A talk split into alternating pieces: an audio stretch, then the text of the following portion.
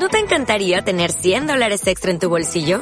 Haz que un experto bilingüe de TurboTax declare tus impuestos para el 31 de marzo y obtén 100 dólares de vuelta al instante. Porque no importa cuáles hayan sido tus logros del año pasado, TurboTax hace que cuenten. Obtén 100 dólares de vuelta y tus impuestos con 100% de precisión. Solo con Intuit TurboTax. Debes declarar para el 31 de marzo. Crédito solo aplicable al costo de la presentación federal con TurboTax Full Service. Oferta sujeta a cambios o cancelación en cualquier momento.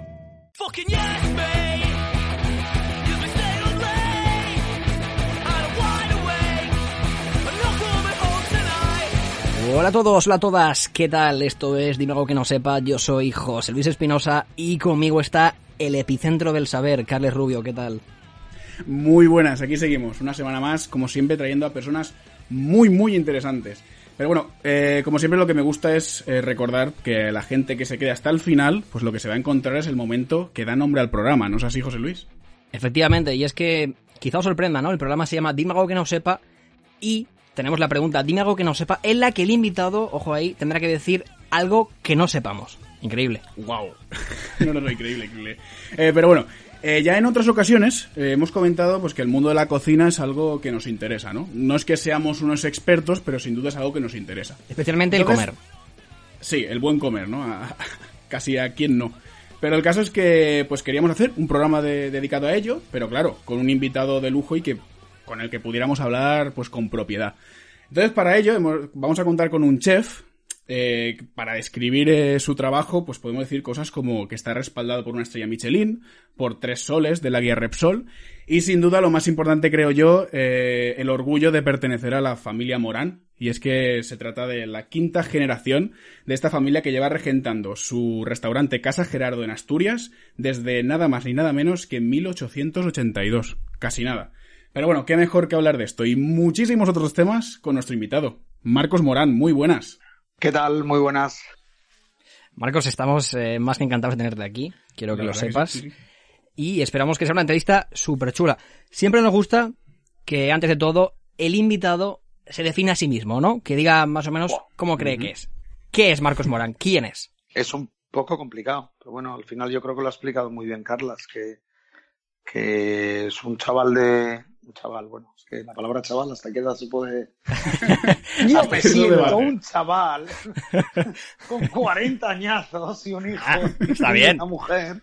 Bueno, sí, es una persona eh, que se dedica a cocinar, eh, como dijo, como dijisteis, dentro de una familia que lleva muchísimos años, en un restaurante que tiene más de 130 años, 138 ahora mismo, en 1882, y en Asturias, que al final, que yo quieras o no, yo creo que la procedencia y el lugar donde uno vive y donde uno convive y desarrolla su, su profesión, pues siempre le influye en interpretar las cosas de una cosa, aunque yo creo que cada uno luego tiene su personalidad. Y luego, por lo demás, eh, a mí me gusta decir que soy normal, aunque me imagino que eso toda la gente rara lo dice. Sí, es una pista. ¿Y cómo, cómo te originas como chef? ¿Cómo es tu historia como chef? ¿Cómo comienza? Porque he leído por ahí que no te gustaba cocinar, ¿es eso cierto? Yo no tenía, no, cocinar no, a ver, no es que no me gustase cocinar, a mí me gustaba fundamentalmente comer. Bueno, como yo. Como comensal era un, era un gran ave de rapiña y, y, un- y robaba y tal, pero yo no tenía ningún tipo de interés por, por dedicarme a cocinar y de hecho con 18 años, a los 17 años, sin haber cumplido 18, me fui a Madrid a, a estudiar periodismo, porque era lo que a mí me, me atraía y, y lo que hice fue como que estudiaba durante dos años, o sea, probé cuatro asignaturas y media en dos años. Y todo lo demás, muy bien, gracias. Y, y volví para aquí sin tener ni idea de qué iba a hacer con mi vida, porque mi plan se había estropeado, porque a mí periodismo, la carrera, o sea, lo que es la profesión en sí me sigue eh, atrayendo mogollón y de hecho me gusta mucho estar informado, me gusta mucho, sobre todo el mundo de la radio y el mundo audiovisual me gusta mucho, especialmente la radio, pero la estudio me parece de las mayores callos que te puedes encontrar en la vida, o sea, el tío que haya estudiado periodismo es un héroe de la asignatura, o sea, la carrera será fácil, pero ostras, hay que sufrirla, o sea, es un, es, es un coñazo de mucho cuidado. No creo que haya muchas carreras en las que se estudie tantas cosas innecesarias como en esa. ¿Alguna asignatura Sí. que recuerdes con cariño? Una asignatura, al menos. Bueno, con cariño todo lo contrario, ¿no? Recuerdo de una que la aprobé que se llamaba Teoría de la Comunicación, que era eh, trimestral o algo así, de estas de Hmm. una María sería, para que yo la probase. Pero vamos, que yo no hubiera probado ni papiroflexia. Yo hay anécdotas de que yo a los luego me vine para aquí, vos te cuento, me vine para aquí y el primer verano, que era el segundo de tal, pues le comuniqué a mi padre que, que no quería seguir en la carrera, con lo cual, pues un poco dramático, porque el chaval siempre había dicho que quería eso, no sé qué. A todo esto, universidad privada y una pasta que se gastaron, bueno, la de Dios. Y entonces ese verano estuve en sala por cumplir, o sea, que si me hubiesen mandado talar un árbol, lo hubiera talado, ¿sabes? O sea, Sí. Mm. y cuando acabó el verano, hablando con mi padre, dije, mira, yo no sé qué hacer con mi vida, no tengo ni puñetera idea, tengo, soy 19 años, no había cumplido 20 todavía, pero no tengo ni puñetera idea qué hacer y estoy descolocado.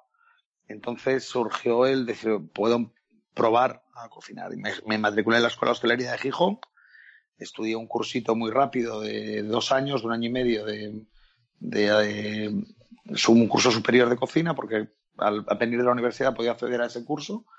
Y luego lo que me dediqué fue a rodar por los mejores restaurantes.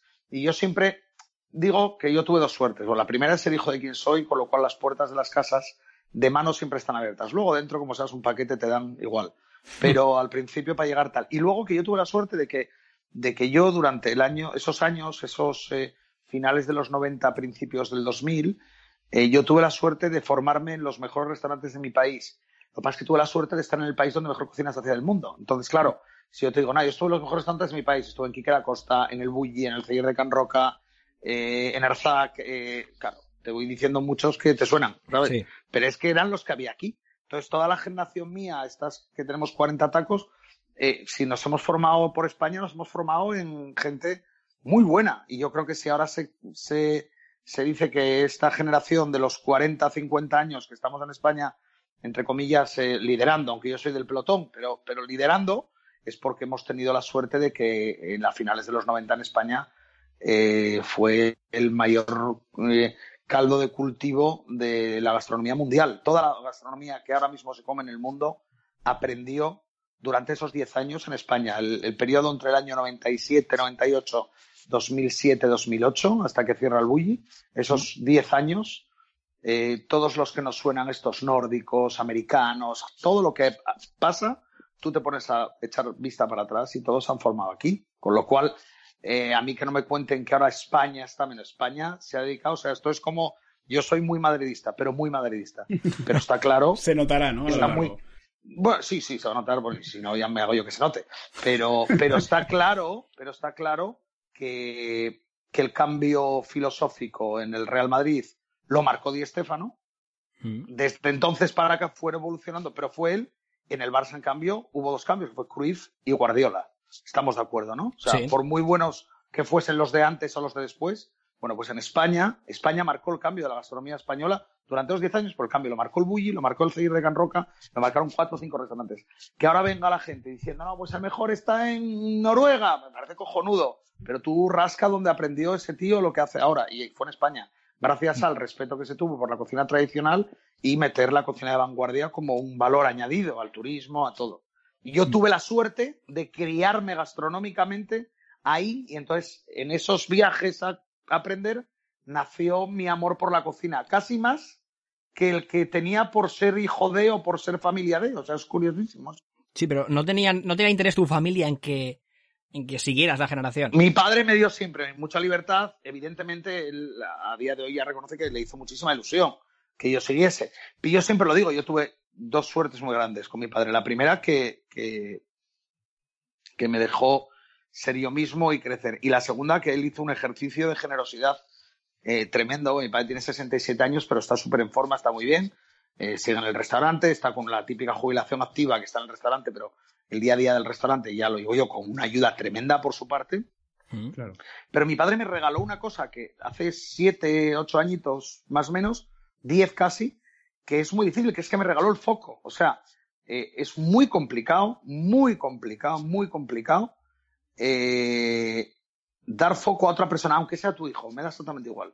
Hmm. O sea, decir, no, no, no, no, no os fijes en mí, fijaros en este que es bueno. También te digo que si hubiera sido un paquete, mi padre no lo hubiera hecho. O sea, porque él por encima, muchas veces mi padre y yo lo decimos, y yo hago mucho una filosofía de él, que yo le hago frase mía, que por encima de las personas en esta casa estará siempre la institución, por encima de mí o de mi padre o de mi abuela, que fue fundamental, o de mi bisabuelo, está Casa Gerardo como institución. Entonces él supo, o sea, consideró que, era lo mejor, que lo mejor para la evolución de la institución fuese darme a mí ese foco. Y encima, con la suerte de que no se va, lo que hizo fue, mejor todavía, apartarse y mantenerse cerca para poder apoyarme en caso de yo tener resbalones. Con lo cual tuvo una suerte de la hostia. O sea, no, no, es indescriptible y más allá de ser hijo de, que a mí me parece un discurso súper aburrido y que el que vaya por ahí, pues conoce muy poco la historia porque yo no conozco a nadie que haya sido algo realmente,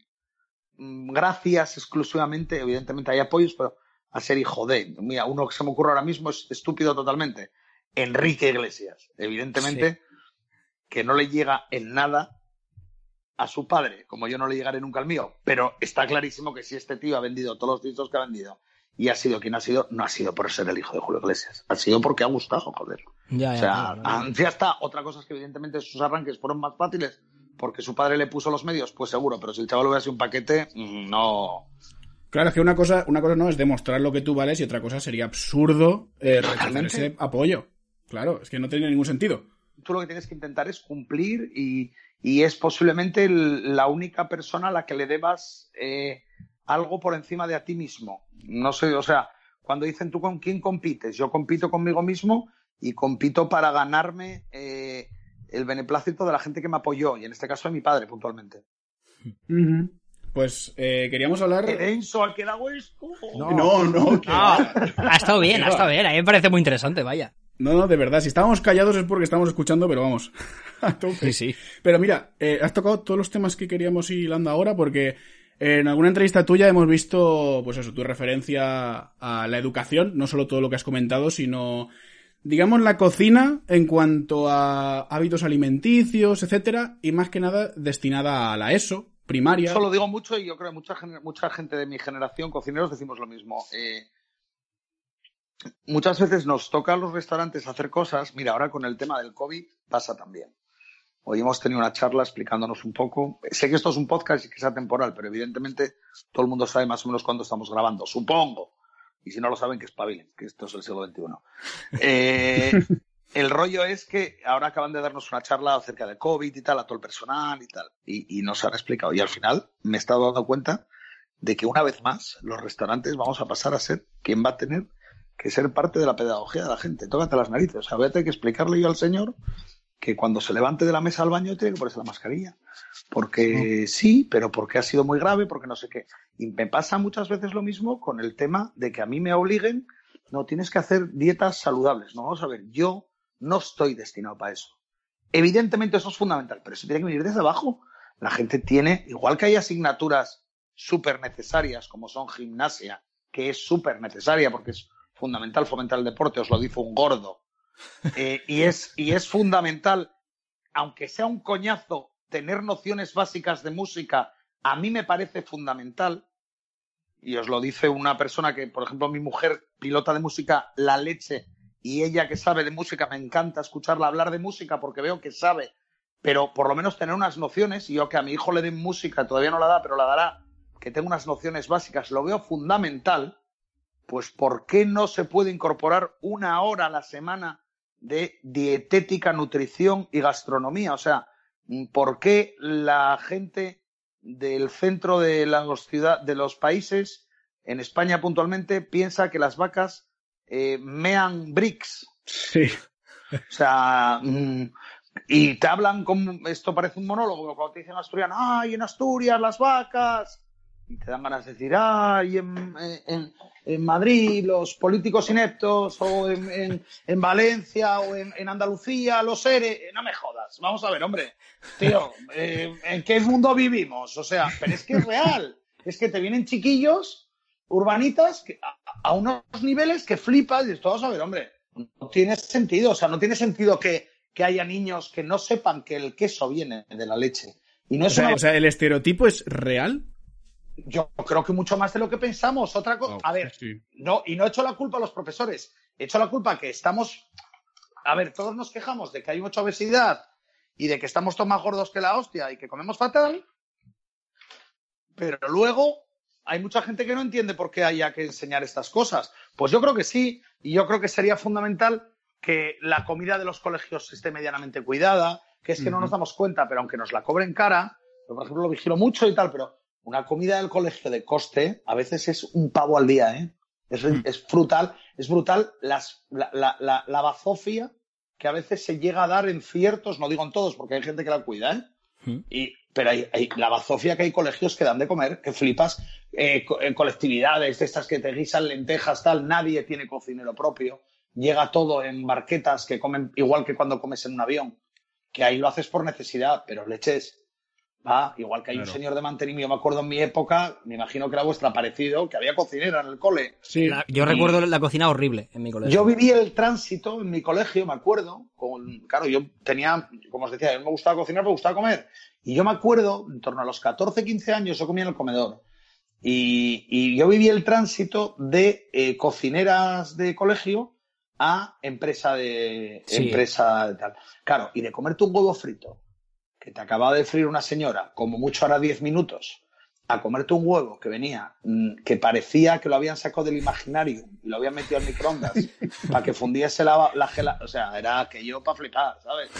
Pues ese tipo de cosas las miramos demasiado poco. De verdad que yo creo que no se miran demasiado. Y al final estamos hablando de un país donde la gastronomía es cultura, genera una pasta y viene bien que la gente tenga un nivel cultural gastronómico básico. O sea. El teléfono ese que suena por detrás era mío. Ahora Sí, ya no te preocupes, no te preocupes.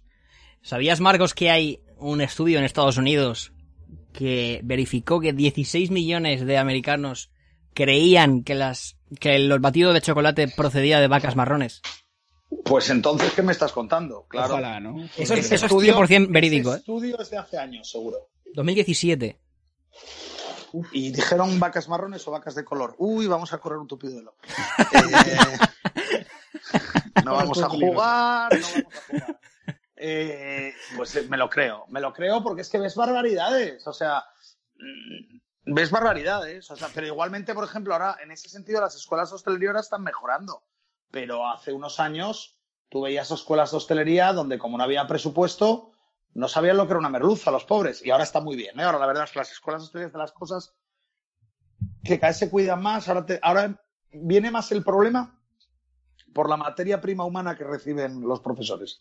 Que tela, que tela. Pero bueno, eso ya la sociedad. como cocineros, como cocineros habéis percibido. No, no, no, esto, esto iba a barde, no, no. Hablo de personas. No, no, sí, sí, sí, tranquilo, no. No, te- no voy a osar refutarte, eso está clarísimo. Es No, pero complicado. Ves, chavales, o sea, yo no hay verano que no enseñe a gente a barrer, tío. No, claro. A exacto, barrer. No, pero lo que me refería es que si como cocineros habéis notado lo que hemos notado, eh, digamos, las personas de a pie, Los con mortales. el efecto, podríamos llamarlo efecto Masterchef, que de repente a todo el mundo le gusta la cocina. ¿Esto cómo se ha notado? Esto del confinamiento ha hecho Ha vuelto, que la ¿no? gente- No, no, no, yo discrepo. Yo creo que ellos que creían que les gustaba. Hasta que se han dado cuenta, ¿no? De- del proceso. La gente hasta las pelotas de cocinar. que no me engañen. No, a día de hoy que ya estamos todos sin la correa puesta, ya no cuelga una receta en internet ni Perry. No sé si me entiendes. O sea, Sí, mm, la gente estaba empezando ya a hacer obras en casa para no cocinar a última hora. Se han dado cuenta. Lo que yo creo que ha valido ha sido para que valoren lo que cuesta. Claro.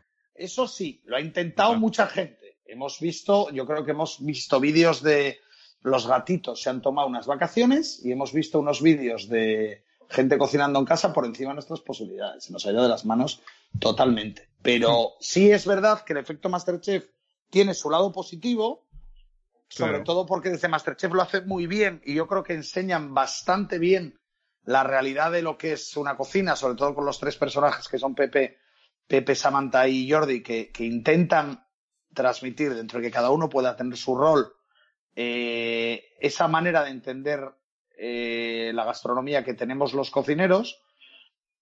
Por otro lado, eh, me da miedo que se empeore la calidad de las expectativas de la gente que se quiere dedicar a cocinar. No sé si hice muy difícil la frase. No, no sé si me entendéis. O sea, Sí. yo creo que, que- que aquí hay un problema.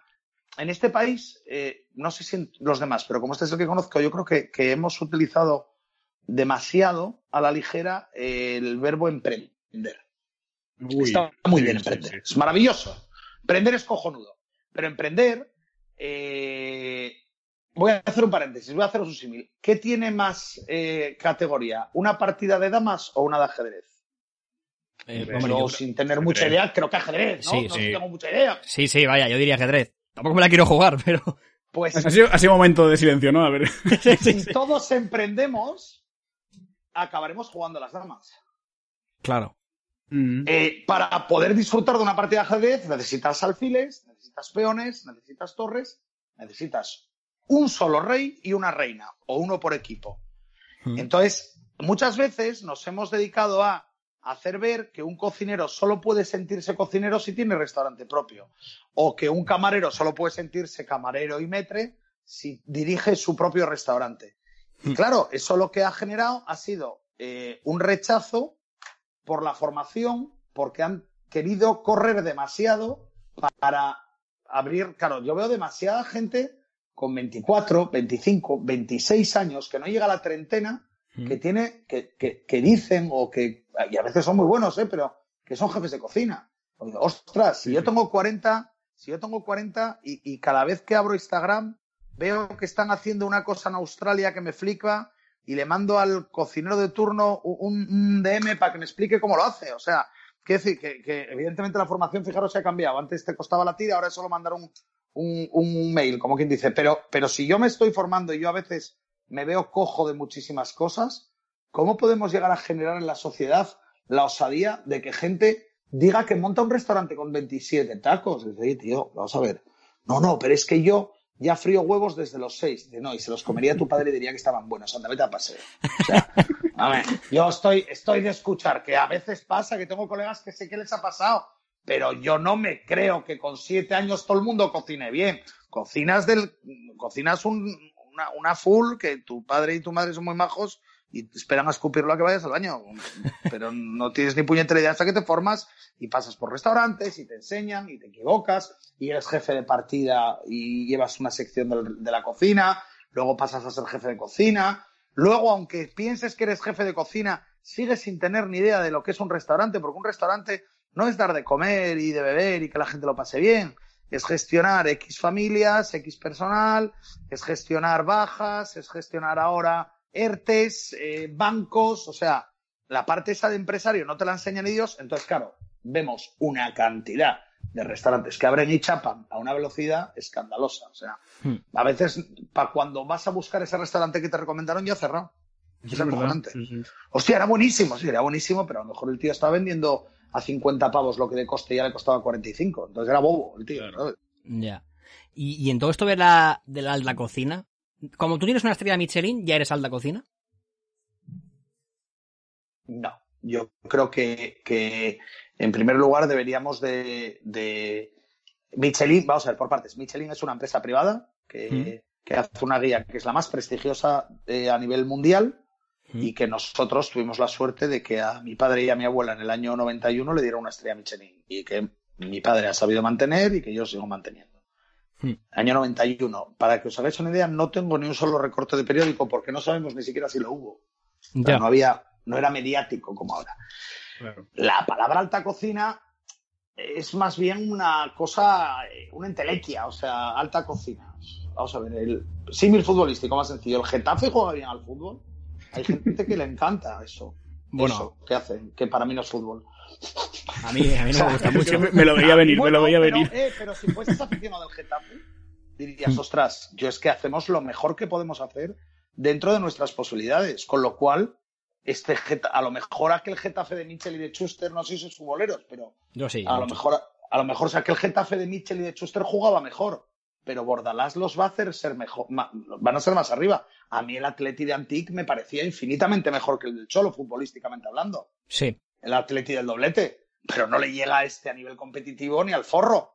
Hmm. Entonces, con la alta cocina pasa lo mismo. ¿Qué tiene más nivel eh, un restaurante de alta cocina con dos o tres estrellas Michelin que aunque más o menos llene, eh, no pueda tener beneficios, o el tío, o, o Sandro Silva, que tiene Amazónico a reventar, dando mogollón de clientes a un nivel muy bueno, evidentemente no tan al detalle, porque estamos hablando de dar 400 comensales por servicio, pues, ¿qué más da que sea alta o baja cocina? El rollo es que cada uno haga lo mejor que pueda dentro de la lección que tome.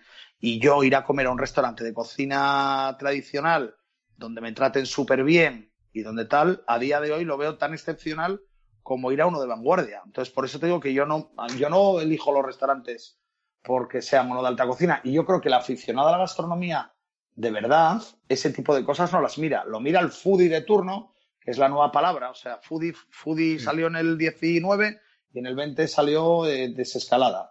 A ver qué sale en el 21, ¿sabes? O sea, me aburre profundamente la gente que mire los restaurantes por no voy a buscar la innovación. Tú eres tonto. O sea, o sea, eso es como el que dice que le gusta el cine y le preguntas por Charada y no la ha visto. Que esto, Oh, me, paseo. me encanta esa película, ¿eh? me encanta. Charada es, mi, es mi película preferida. Pero, pero dices a mí me gusta el cine. Tú eres un moderno que has visto de los Goonies para acá, pero no tienes ni idea de lo que es el cine. ¿eh? Tú vas mucho y ves mucho, pero no te gusta, no es lo mismo. No sé si me entiendes. O sea, claro, o sea, la gastronomía al final nos gusta a todos porque a todos nos gusta comer. Entienden tres o cuatro y muchas veces cocineros no tenemos ni idea, fíjate. O sea, ¿qué más da alta que baja que mediana? Ah, Me aburre, o sea.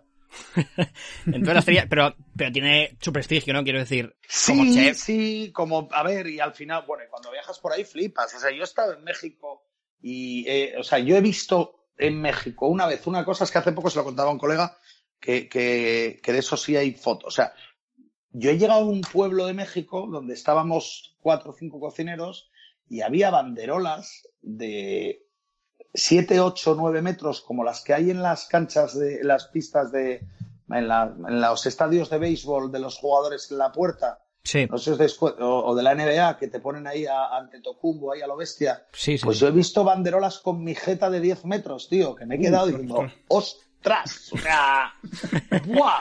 o sea soy el rey del mambo o sea qué es esto y eso ha sido por ser cocinero español no solo no por ser yo sino por ser cocinero dentro de este entorno los cocineros españoles nos hemos colocado en un estatus y la cocina en general pero puntualmente la española se ha colocado en un estatus a nivel mundial que no tiene sentido. O sea, no, no. Ahora ser chef mola. O sea, mola mucho. O sea, tú no te avergüenzas por decir que eres cocinero. Y hace unos años, pues eh, tampoco es que fuera una cosa de mucho prestigio. Le ha cambiado mucho la torna, no sé. Ya, ya, ya. Claro. Pues mira, ahora que estamos hablando de, de lo de las estrellas Michelin y todo esto, quería preguntarte si todo esto de, de guías, tanto la Repsol como Michelin, se han quedado, digamos, como instituciones para dar prestigio o se siguen usando como guías? Pro- Porque- A ver, ellos, claro, claro, Internet ha cambiado. Exacto, en plan aplicaciones. Nosotros ahora mismo estamos haciendo una cosa, que es grabar un podcast que hace 10 años eh, decíamos, ¿de qué vas? Esto no lo va a oír ni Perry, jolín. Esperemos que esto lo oigan, aunque sea Perry. Pero lo que te digo, que, que ha cambiado mucho todo. Y sí que es cierto que los parámetros han cambiado. Al final no dejan de ser marcas de prestigio, tanto Michelin como Repsol en España, que Repsol está haciendo un trabajo en España increíble. Y, una, y ahora, de un añito y medio, dos años para acá, con unos cambios súper interesantes, poniéndose muy en, en el mundo online, que yo creo que es por donde tienen que ir más, por el mundo digital. Siguen siendo marcas de prestigio. Ahora, yo creo que estamos en un mundo en el que eso existe y tiene su valor, pero han aparecido elementos diferentes, como el propio cliente con su boca a boca, redes sociales, la, la, la, la, la, la, que también tiene su valor, Mm. que al final no deja de ser el boca a boca de antes. La diferencia es que ahora, eh, ahora ya no tenemos amigos, tenemos seguidores y están en Australia. O sea, eh, cambia el palo. Y por otro lado está cosas tipo TripAdvisor, que lo que hace bien. es eh, democratizar el mundo de la crítica, por decirlo de alguna manera. Ya que yo como ciudadano de a pie pueda poner mi crítica si quiero, ¿no? Que no tenga que... Con el peligro, con el Ya. peligro que tiene. Yo nunca he dicho, o sea, yo nunca critico ese tipo de, de plataformas. Lo que sí me gustaría, que a veces sé que no es así, es que la gente tenga criterio suficiente para saber que lee.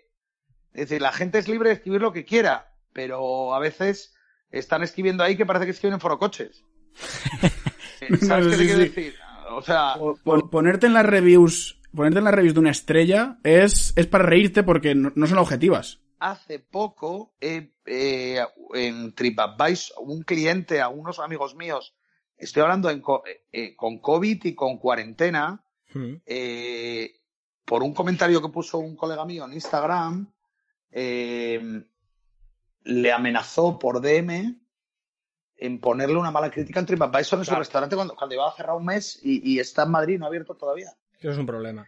O sea, es acojonante que, que mi colega, con toda la inteligencia del mundo, lo hizo público y destapó al tío y dice que sepas que este mamón me está amenazando con esto.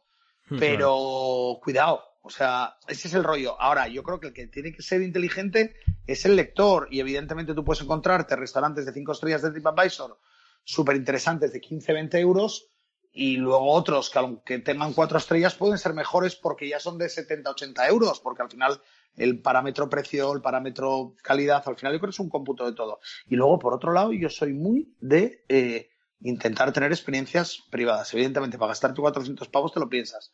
Pero en 7,25, 30 euros, pues más o menos yo, oye, chico, pues, pues si, si tu intuición te dice que te apetece ir, vete y si no te mola, no vuelvas. Pero dale una oportunidad que a lo mejor lo que estás leyendo es un tipo que llegó enfadado y seguía enfadado dentro y los probes del bar no tenían culpa, no lo sé.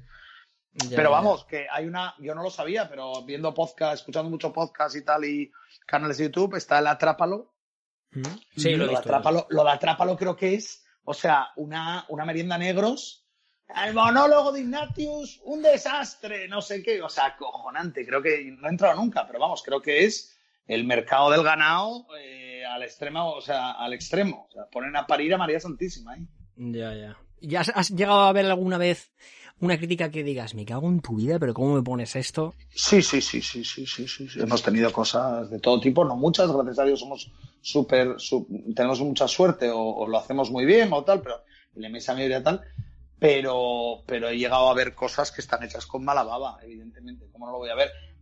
Ya. Cuidado, y luego he llegado a ver cosas que están hechas con mala baba, pero yo soy muy, de mano me enfado mogollón, pero, pero luego analizas esto, a ver, este sinvergüenza, por decirlo barato, no tenía razón en el 80%, pero ese 20 Ya. A lo Sí. mejor hay que mirarlo. Sí, para mejorar, ¿no? También. Claro, al final, mira, eh, es un poco ahora con el tema de, de las medidas estas para el COVID. Eh, nosotros tenemos que hacerlo todo bien en los restaurantes Mm. para que, en caso de que un cliente, por lo que sea, me busque las cosquillas, Mm. que no pasa habitualmente y al contrario, yo estar protegido y yo decir, oye, yo hago todo lo que puedo y un poquito más. O en caso de que se dé un caso puntual, pasa un poco con el tema sanitario. Los restaurantes, ahora los restaurantes yo creo que son de los sitios que más controles sanitarios tenemos en comparación con otras cosas, porque evidentemente damos cosas que la gente se lleva al cuerpo. Son los controles que no os hacéis a la idea, o sea, pero muy heavy, pero sobre todo son para prevenir hipotéticos problemas. ¿Cuánta gente va a una boda y al día siguiente está mala del estómago? Pues unos cuantos. Hmm. ¿Por qué puede ser? Lo primero, siempre le echas la culpa a la comida. Y desgraciadamente a veces pasa. Pero a veces lo que pasa, A lo mejor es que has bebido como un bellaco, también puede ser. mm, por ejemplo, o te has pillado una insolación tomando 3 litros de cerveza en la insolación en medio del aperitivo, te has sentado tomando cerveza en la mesa, te has tomado una copa de vino, luego un gin tonic. Y luego tú nunca te drogas, pero están jugando un porrito y le echaste una calada. Y claro, vomitaste en el autobús de la que ibas para casa delante de todos los invitados. Pasaste una vergüenza de la Virgen y lo mínimo es al día siguiente llamar a los novios, oye, todo muy bien, pero a mí me sentó mal la comida. Oye, vamos a ver, campeón. Vamos a ver.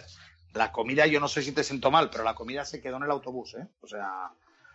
Mm, ¿Entiendes? Entonces, ¿por qué nosotros tenemos, nosotros tenemos unos controles brutales? ¿Para qué? Para evitar suspicacias. Y con todo las hay. Y igual que hay, hay errores también, ¿eh? O sea, que nadie está libre. Yo cualquiera que diga que en su casa no pasa una cosa, yo creo que no son momentos para decir que nadie hace cosas mal. Todos lo hacemos lo mejor que podemos, pero podemos mejorar, claro. Ya, ya, ya. Y, y en esto del, de, bueno, estamos, hemos estado hablando de lo que podríamos de- denominar los restaurantes del post-COVID, casi, ¿no? Con todas las medidas que has dicho. Eh, sin entrar en ellas porque tendrás mil. Bah. Lo que sí que hemos visto Y enlazando Depende con... cuando estemos grabando. A lo mejor en tres días son otras. Es que esto es otra. Claro, no, eso seguro. o sea, eh, eh, ¿cómo se arregla, cómo se puede ir a comer a un restaurante? Dice, no tengo ni idea, da igual cuando lo leas. O sea, es que es la leche. Es la leche, muy complicado, ¿eh? Aprenderse eso, ¿eh? O sea, no... no, no, no, eso por supuesto. Pero, pero eso, el post-COVID estábamos y después quería extraer lo que hemos dicho cuando hablamos de las guías, de esta modernización que están haciendo. Eh, he visto en la página de la guía Repsol eh, la comida para llevar y queríamos preguntarte si eh, en lo que serían los restaurantes de alta cocina, aunque antes ya lo es hemos tratado de... complicado. Exacto. ¿Eso ha existido desde siempre, quitando el catering, o es algo nuevo de ahora? Nosotros, por ejemplo, mira, nosotros hemos empezado ahora con la historieta esta del... La historieta, no, la movida esta de la pandemia. Eh, lo que hicimos fue fortalecerlo. Nosotros siempre hacíamos comida para llevar en Navidades, por ejemplo. Y ahora con la historia de la pandemia, entre que se pasaba de fase y tal, empezamos a hacer más la parte más viajable. Por ejemplo, en nuestro caso guisos, fabada, pito de calella, que es el pollo de corral, el, eh, callos, cosas que van guisadas que se pueden enviar en frío. También hacemos comida para llevar, para que la gente venga, la coja y se la lleve, con un pelín de... Lo que siempre explicamos es que cuando quieres dar ese salto en este estilo de cocina, yo, por ejemplo, lo que hago es poner muchas zancadillas a, la improvisación. Es decir, a mí me tienes que avisar con 48 horas de antelación, con un pelín de previsión y no lo vendo todo. Yo hay cosas que prefiero que no te las comas fuera de aquí porque sé que no lo vas a hacer bien, porque sé que por muy bien que yo te lo explique, el resultado no va a ser el idóneo, tal. En cambio, cosas que sé, pues una merluza que te la doy yo cocinada, que te digo que es meterlo al microondas 30 segundos o al horno dos minutos. Un, pues eso, un pito de calilla guisado, unas cebollitas rellenas, cosas más de la línea más tradicional, yo lo veo súper, súper útil, sobre todo porque tenemos que darnos cuenta que hay una cosa que sí que nos va a cambiar el chip de esto, que es que abro, o sea, estoy hablando con vosotros dos días antes de abrir el restaurante, abrimos pasado mañana. Mm. Eh, yo todavía no lo sé, pero a mí, me, a mí me da que vamos a ver muy poca gente mayor en los restaurantes. Sí. Claro. Vamos a ver alguno, pero vamos a ver poca gente mayor porque la gente va a tener un pelín de respeto a este tipo de cosas. Ya. Y algo, por ejemplo, que los países asiáticos ya pasa. Eh, yo las veces que he estado en China y en Japón, no me doy cuenta de ver gente muy mayor en sitios públicos. Los ves por la calle, pero en supermercados, restaurantes, tal, no los ves porque, por lo que sea, a lo mejor culturalmente ya se dan cuenta. Entonces, ¿qué pasa? Cuando tú quieras celebrar el 85 cumpleaños de la abuela, Mm. pues dependiendo en qué momento del mundo estemos, porque ahora yo creo que todos nos damos cuenta de que esto que ha pasado con el coronavirus, ¿a vosotros os sorprendería antes de moriros que os vuelvan a meter en casa una temporada? Mm, Yo, yo, Yo ahora ya no. no. Porque Y sobre todo del ves- 2020 ves no sé la qué globalización Ya. y cómo está todo. Ya no lo sabes, pero no digo que sea común, ¿eh? Pero Ya, ya. Parecía una locura el año pasado. Eso, es eso verdad. es, pero que antes del 2050 nos vuelva a tocar, no lo Ya, ya. vemos tampoco. Claro, claro, claro. En enero parecía que iba a haber fallas. Por ejemplo, aquí en Eso Valencia. es, eso Exacto. es, eso es, eso es. Pues entonces, tener eso y nosotros ahora vamos a abrir y vamos a mantener nuestro servicio para que la gente coja comida para llevar y tal. Hacíamos caterings también, o sea, y hacemos bodas, que eso este año ha sido posiblemente una de las cosas que más tocadas se ha quedado, porque al final, claro, al final entras justo en, la nueva normalidad, eh, en pleno verano, que es cuando te tocaba las bodas, y en torno al 50% se han pospuesto para el año que viene. Pero lo que es comida para llevar, este tipo de perfiles, yo creo que van a seguir dándose, seguro. Hmm. Y ahora que hablamos de, de globalización, eh, me gustaría, para finalizar esta, esta parte de preguntas, que nos comentaras un poquito acerca de, de tus proyectos en el extranjero, que me parece muy bonito. Y hay algo curioso, Marcos, que he visto, y es que, por lo general, cuando una persona de España lleva un restaurante fuera, suele adaptar su cocina allí, pero en tu No, caso no es así. coña. Y de hecho tienes paellas, y nosotros como buenos valencianos creo que hemos visto que cumplen los estándares de la paella valenciana. Finita, bajita. Claro. Aún estando, aún estando en el extranjero, que normal tú a lo mejor ves que... Sí, hostia, las paellas es, la paella es, yo creo, que el mayor insulto a la gastronomía española se comete con la paella por todo el mundo, tío. Comes Sí. cada, cada, o sea, En Tesco la paella Tex-Mex. Yo estáis siempre te preparados rabia, para te verlo. rabia. a bocadillo cada de paella, ¿eh? cosa, Llaman paella a cada cosa que flipas, o sea, Sí, sí, sí. muy duro, muy duro, o sea, pero además sin vergüenza ninguna, que yo creo que no es malo. A ver, es malo porque evidentemente cepillan la cepillan la, el concepto, pero por otro lado, daros cuenta que nosotros llamamos carbonara a una cosa que lleva nata, ¿eh? Eso es verdad, eso es verdad. ¿Vale? O sea, cuando Mm. una cosa se, inter- se internacionaliza tanto, eh, es lógico que la gente haga barbaridades. Porque lo que quieren es hacerla, punto.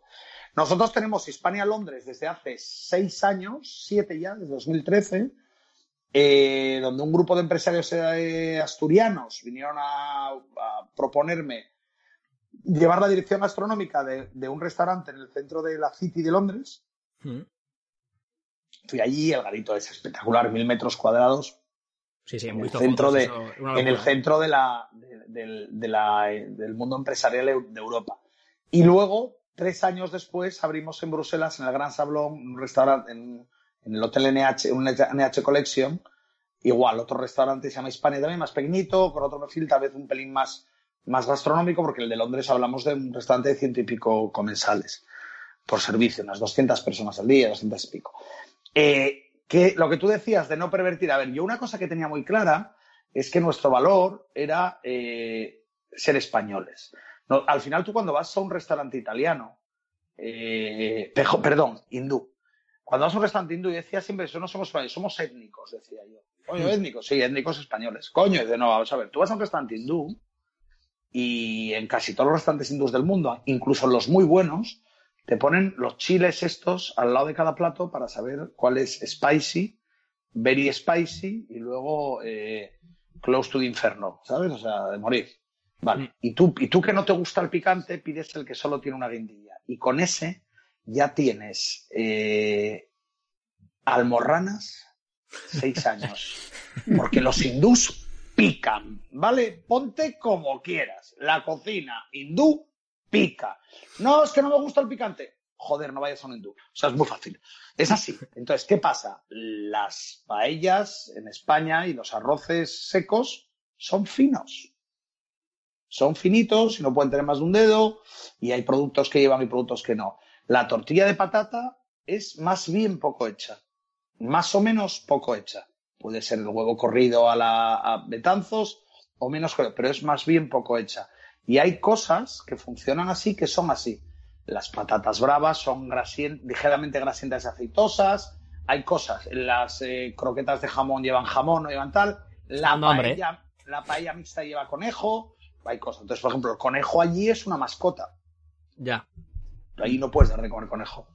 Hay cosas que no. Entonces, ¿qué veíamos? Por ejemplo, las albóndigas. Las albóndigas, al principio hacíamos. Las albóndigas vosotros entenderéis que es un plato español. Bueno, albóndiga, yo después de, de mi experiencia afuera me di cuenta que la albóndiga internacionalmente se la han quedado los italianos. Ponte como quieras.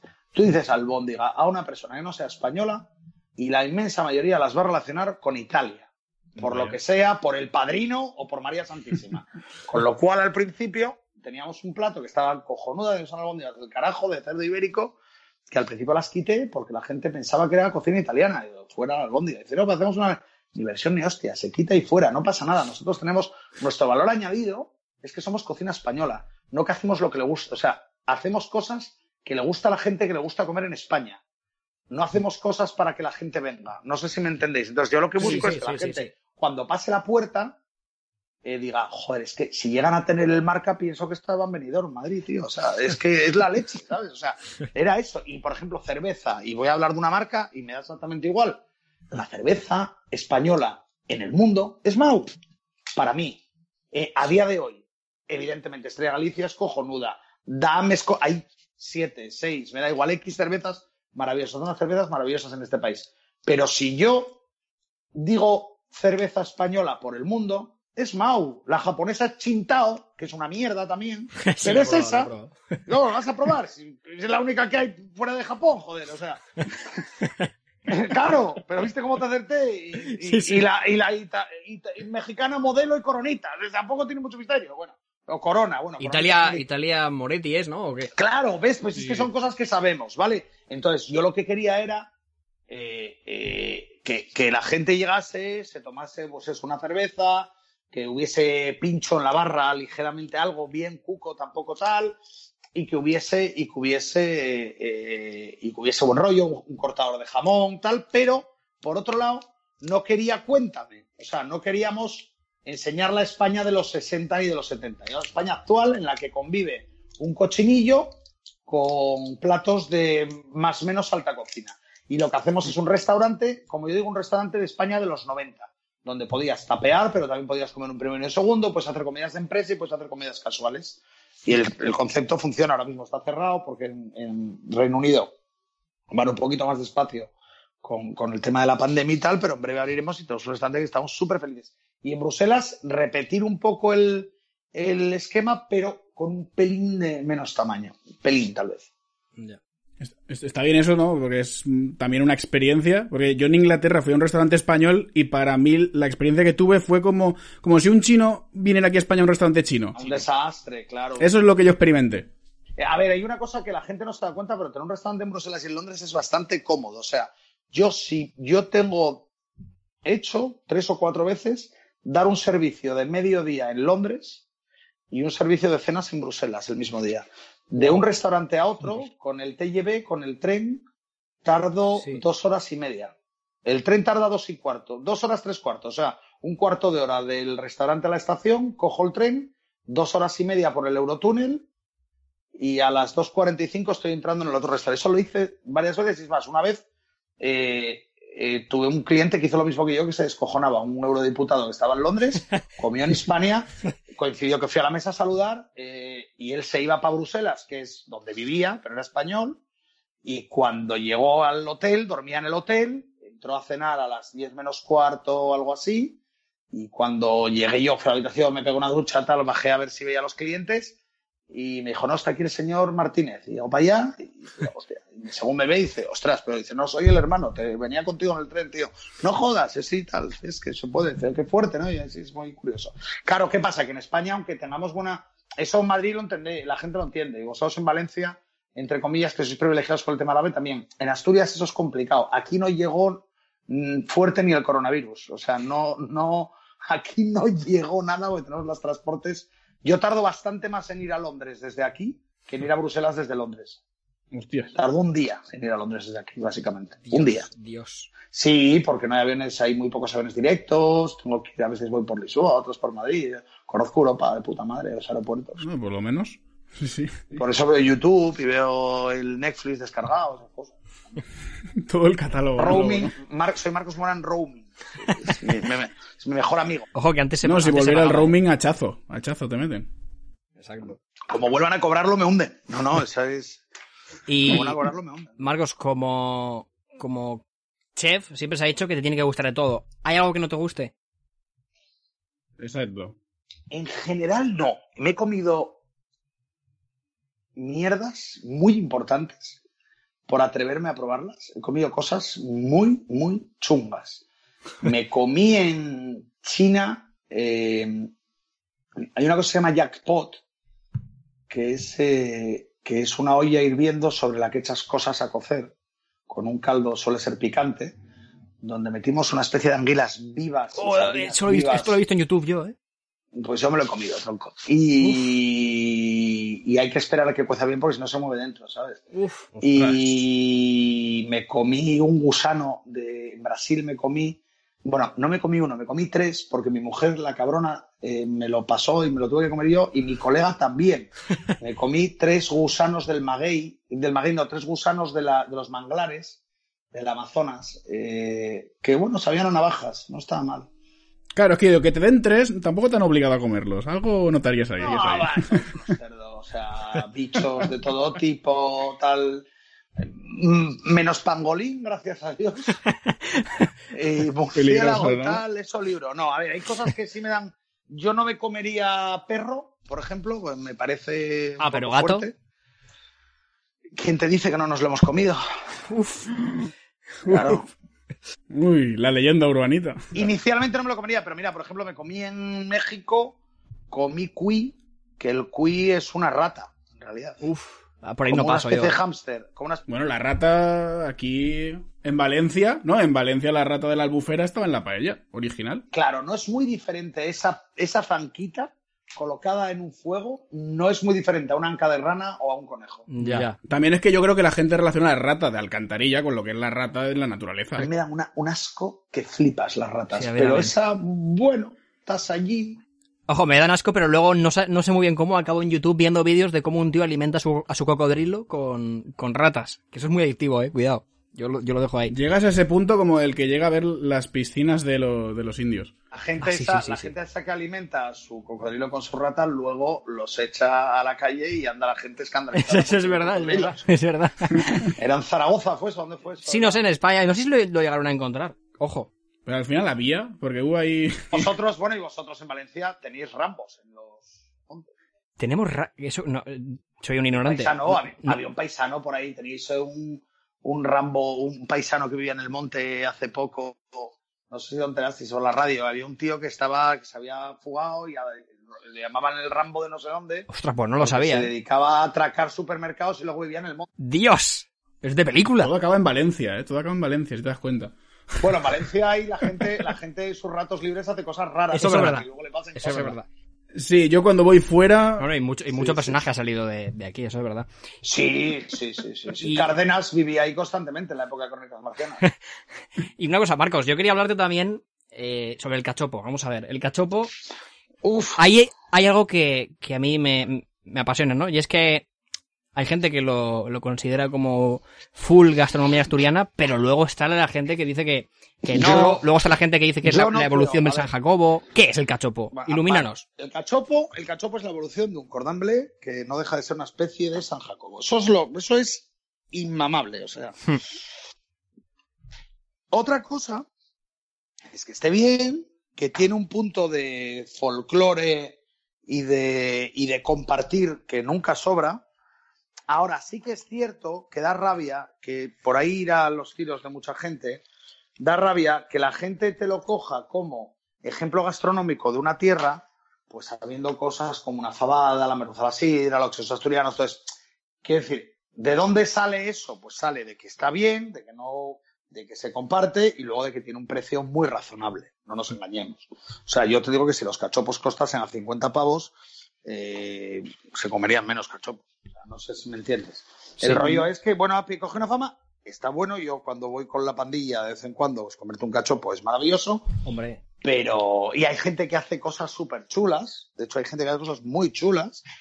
Y nosotros, por ejemplo, yo en Londres lo tengo. ¿Por qué? Pues porque al final eso, pues porque quieres un poco transmitir ese punto folclórico, ese punto de compartir. Pero yo no le daría la categoría de un gran plato, pues como puede ser un cocido madrileño, una paella valenciana, una tortilla de patata o una fabada asturiana. Que yo creo que la fabada asturiana tenemos la suerte en Asturias eh, con la fabada asturiana pasa una cosa mejor que con la paella. O sea, la paella entiende todo el mundo que es valenciana, pero todo Dios se atreve a hacerla. Eso es verdad. Eso es Mm. verdad. En cambio, la fabada, yo creo sigue teniendo un pelín de respeto. Y saben, o sea, no se atreve todo el mundo a, mal- a- a a no sé si me entendéis, o sea, Ya, Sí. ya, ya. le tienen todavía un pelín de respeto. O sea, no, no es como la paella que todo Dios piensa que la hace bien y no la hace bien, la hace bien muy poca gente. Yo- a mí me da pavor hacer paella. Yo la- no me sale nada bien. No me gustan los arroces secos.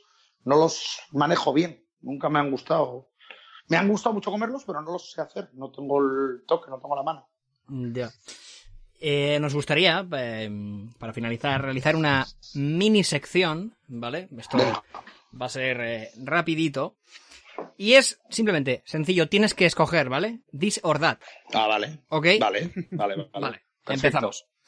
¿Faves o tortilla de patata? Tortilla de patata. Perfecto. Oh, bien. ¿La resistencia o el hormiguero? Por favor, por favor. Por favor. Tú sabes que te juegas que no te viene el hormiguero, ¿no? Pibe, pibe talanda. Vale, bueno, ha subido un poco, ¿eh? Pero vale. ¿Messi o Cristiano? Eh, eh, Cuidado, cuidado, Cristiano- cuidado. Elijo a Cristiano, pero Messi es mejor. Vale, Pero elijo a Cristiano. vale, vale. Bueno, te la, te la voy a pasar. Como Tortilla... valenciano se sostiene que joder. Es que esto, esto está en la mierda ahora. Es que, es que- Bueno, es que Messi y Cristiano, yo es que...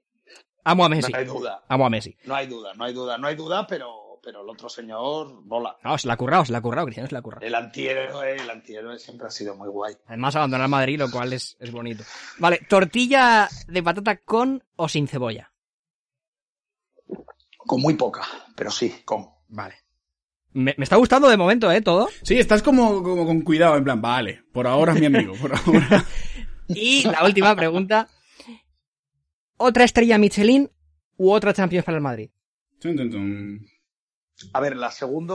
eh, es- yo prefiero otro estrella Michelin porque lo de la Champions va a pasar. Uy, Quiero decir, eso sí que según, es de- cuando, según cuando publiquéis, ¿Mm? a lo mejor ya ha pasado. No, no. Eh, eh, eh, está todo dirigido a, a que el Atlético de Madrid piense que la va a ganar y no la gane. Hombre, hasta, hasta la décima una sequía ahí, ¿eh? Claro, te Bueno, llego a hacer esa estuve- pregunta antes de la décima y No, a ver. no. Ey, yo estuve en Madrid en la celebración de la séptima, Bueno.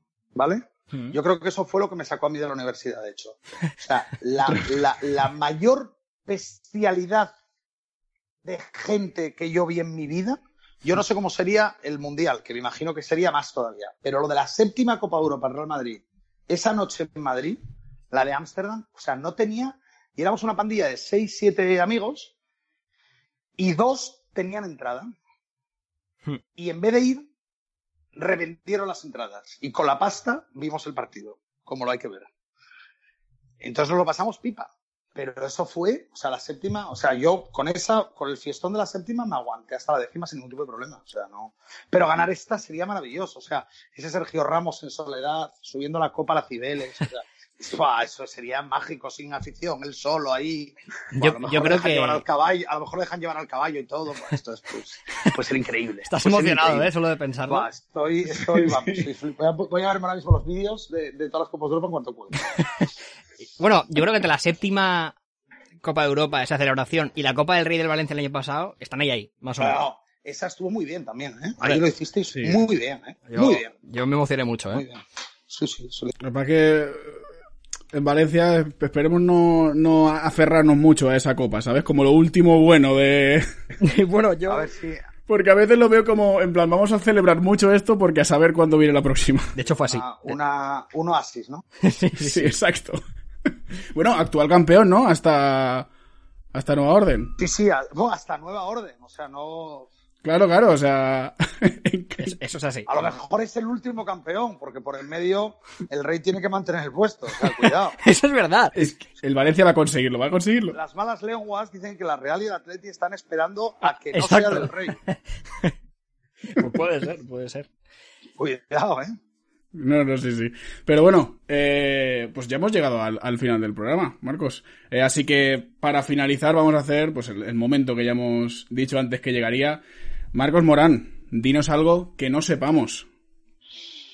Pues mira, algo que no sabe, sabe muy poca gente y la gente que se da cuenta piensa que soy un trastornado, porque en el fondo soy un trastornado, es que tengo un toque tremendo, que es que yo los billetes, para meterlos en la cartera, los tengo que doblar esquina con esquina dos veces. No. Oye, ¿y eso? Es decir, tío, no tiene sentido. Eh, solo compro monederos que en el que pueda hacer eso. O sea, ne- tiene que doblarse primero eh, horizontalmente y luego verticalmente. Y todos con el anagramilla ese colocado en el mismo sitio. Estoy para cerrar, ¿eh? No los coloco por orden, por orden de fecha ni nada, ¿eh? Ni Sí, los sí, tampoco. O sea, pero, y, bueno, y, com- y como alguien me doble un folio mal, eso doble- rollo esquina con esquina, buah, mato. O sea, eso es. ¿Y si, o si te entra un billete en la cartera doblar hablando- así. ¿te encuentras mal incluso? No entra en la cartera. No, no, yo si no lo puedo doblar, lo, ¿no? me- Es lo meto hecho un burruño en el bolsillo y ya en casa lo doblo. O sea, en la cartera entran como tienen que entrar. Va solo con tarjeta, pero para no agobiarte. O sea, rechazarías incluso dinero si sabes que no va a entrar así. Bueno, pues si es bastante dinero, con ese dinero compraría una cartera para que entrase. O sea, no, tampoco no va a ser. Un billete de 500 arrugado o uno de 10 liso, ¿no? Sería la, la pregunta del disordar. Hostia, pues, pues si uno de 500 arrugado, lo Muy arrugado, que sea insultante. compraría un chicle de un euro para que me den 499 euros perfectamente planchados. Hostia, Pero así como no quiero bonita. mirarlo, no quiero mirarlo. Guau, en serio, a mí lo de la arruga en el papel y tal me pone de muy mala leche. O sea, no sé, es una- un trastorno del carajo la vela.